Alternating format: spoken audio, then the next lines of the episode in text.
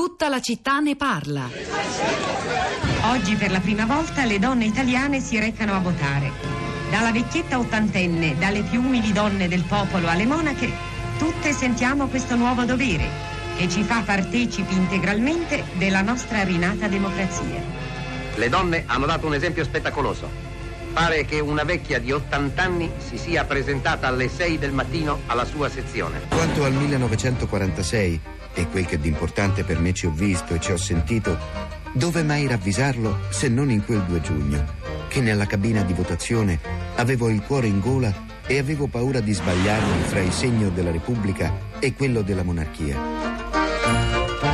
Era un giorno bellissimo. Quando i presentimenti neri mi opprimono, penso a quel giorno e spero. Così racconta il suo 2 giugno la scrittrice Anna Banti. Anna è una delle 12.998.131 donne che in questa primavera del 1946 hanno conquistato il diritto di voto. È la prima volta per loro e per tutta l'Italia liberata. A proposito di donne e politica, questa è la testimonianza della grande scrittrice, critica d'arte, una delle intellettuali più attive e illuminate del nostro Novecento, Anna Banti, su quel voto fondamentale, il 2 giugno 1946, nasceva per via referendaria la Repubblica Italiana, anche se non era la prima volta che le donne italiane votavano, in quella stessa primavera, il 10 marzo, molte erano andate a votare per delle elezioni amministrative che segnano il, eh, la prima volta di donne italiane all'urna. Pensate, sono passati in realtà soltanto 70 anni il mondo per fortuna da quel punto di vista qui è cambiato, è cambiato parecchio, anche se tanti problemi ci sono ancora, magari dietro la facciata di una grande partecipazione delle donne all'attività legislativa nei governi locali e nazionali e come ci diceva Vincenzo Smaldore di Open Police. Torneremo a parlarne, per ora andiamo a vedere innanzitutto cosa è successo durante questa nostra diretta sui social network con Rosa Polacco. Rosa, buongiorno. Ciao Pietro, buongiorno, buongiorno a tutti, a chi ci ascolta e a chi ci scrive, non solo a chi scrive a noi ma a chi scrive sulla rete in questi giorni, in queste ore, è una giornata di festa e dunque eh, ce lo potevamo aspettare, c'è una specie di gara, di rincorsa agli hashtag e alle e tra campagne su Twitter e su Facebook. Ne nomino alcuna giusto per dare una sorta di agenda digitale, chiamiamola così, della giornata. C'è He for She, la campagna globale, lui per lei promossa dalle Nazioni Unite contro le discriminazioni e per l'uguaglianza di genere, una campagna che raccoglie ehm, donne, uomini, persone, eh, studenti e VIP, personalità eh, note da tutto il mondo. Poi c'è l'hashtag International Women's Day che al momento è il più seguito eh, su Twitter. Poi ci si mette anche Google questa mattina con un doodle, quella mh, presentazione, chiamiamola, della, della pagina del motore di ricerca. La sua campagna si chiama One Day I Will e mh,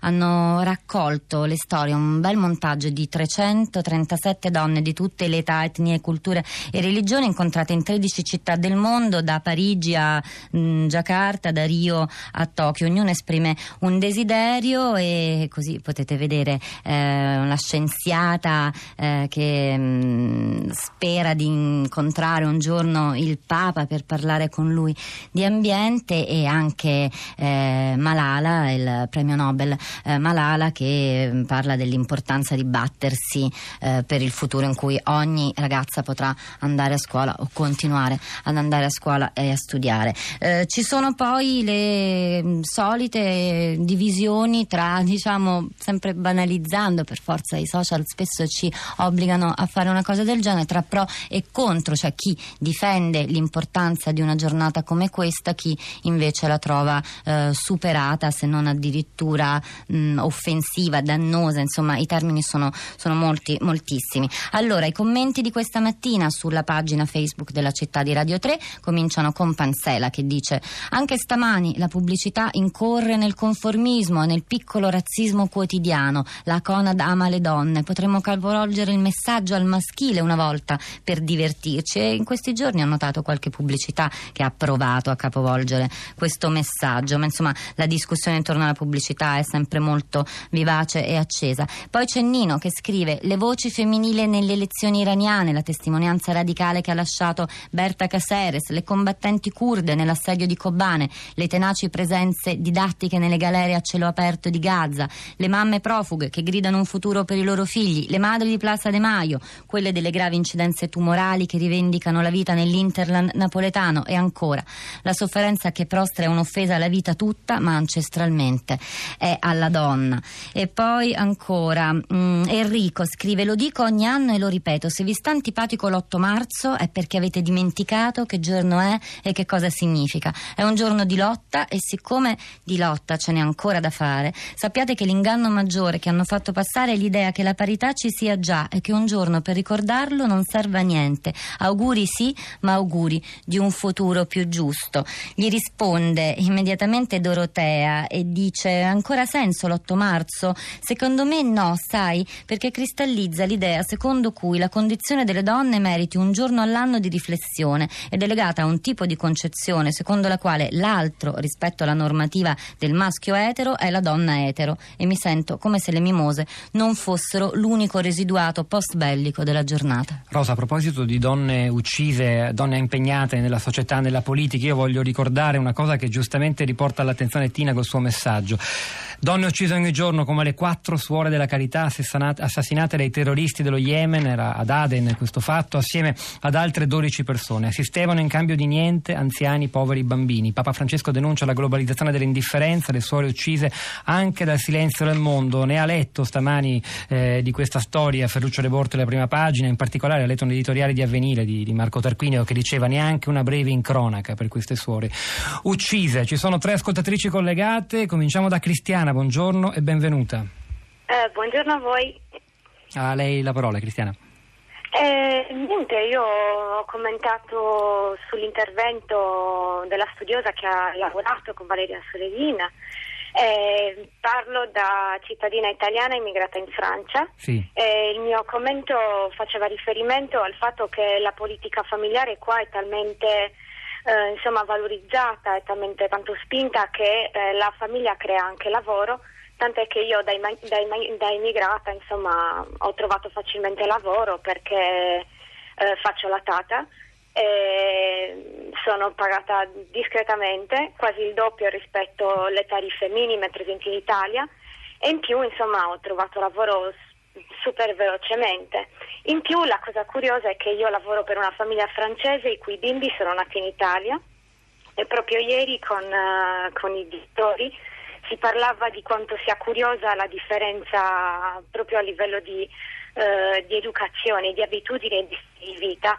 Uh, una cosa piccolissima è il fatto che per esempio i bimbi a Roma, dove sono nati appunto i bambini che, che io adesso eh, guardo con cui lavoro qui in Francia, i bimbi a Roma si ritrovavano soli eh, a giocare nei parchi eh, oppure erano molto meno liberi eh, cioè di svolgere delle attività al di fuori della casa, dell'ambiente familiare.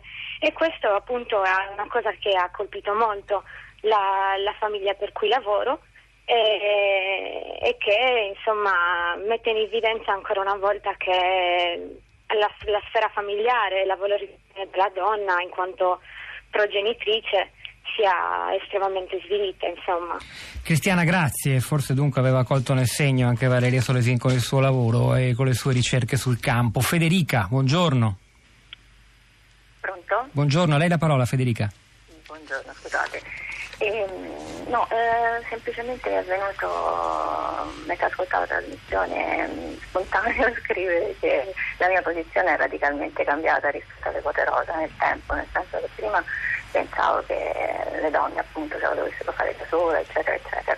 Però poi ho visto, confrontandomi con le varie realtà lavorative, culturali, che da sole non, non, ce la fanno perché lo spazio non, non gli viene lasciato, insomma, nonostante titoli di studio, preparazione, eccetera, eccetera, vedo che comunque le, i pregiudizi sono sempre molto diffusi. Quindi lei dice alla fine servono, come è stato il caso delle quote rosa, diciamo così, nei CDA delle aziende quotate, legge varata dal governo Monti, che come ci ricordava Monica Lascenzo qualche risultato positivo ce l'ha avuto. Grazie a Federica, Rosa, torno da te. Allora, Grazie, io Federica. torno su Facebook con Simone che scrive come ogni anno gli auguri li faccio agli uomini che siano in grado ogni tanto di essere all'altezza. E poi Isabella scrive oggi è l'8 marzo e come di dovere ognuna di noi ricorda a suo modo quanto sia stato difficile vivere da donna nei diversi mondi di ieri e quanto sia ancora difficile a volte nei diversi mondi di oggi. Ci sono ragionamenti politici da fare, ma se devo fare una riflessione per le donne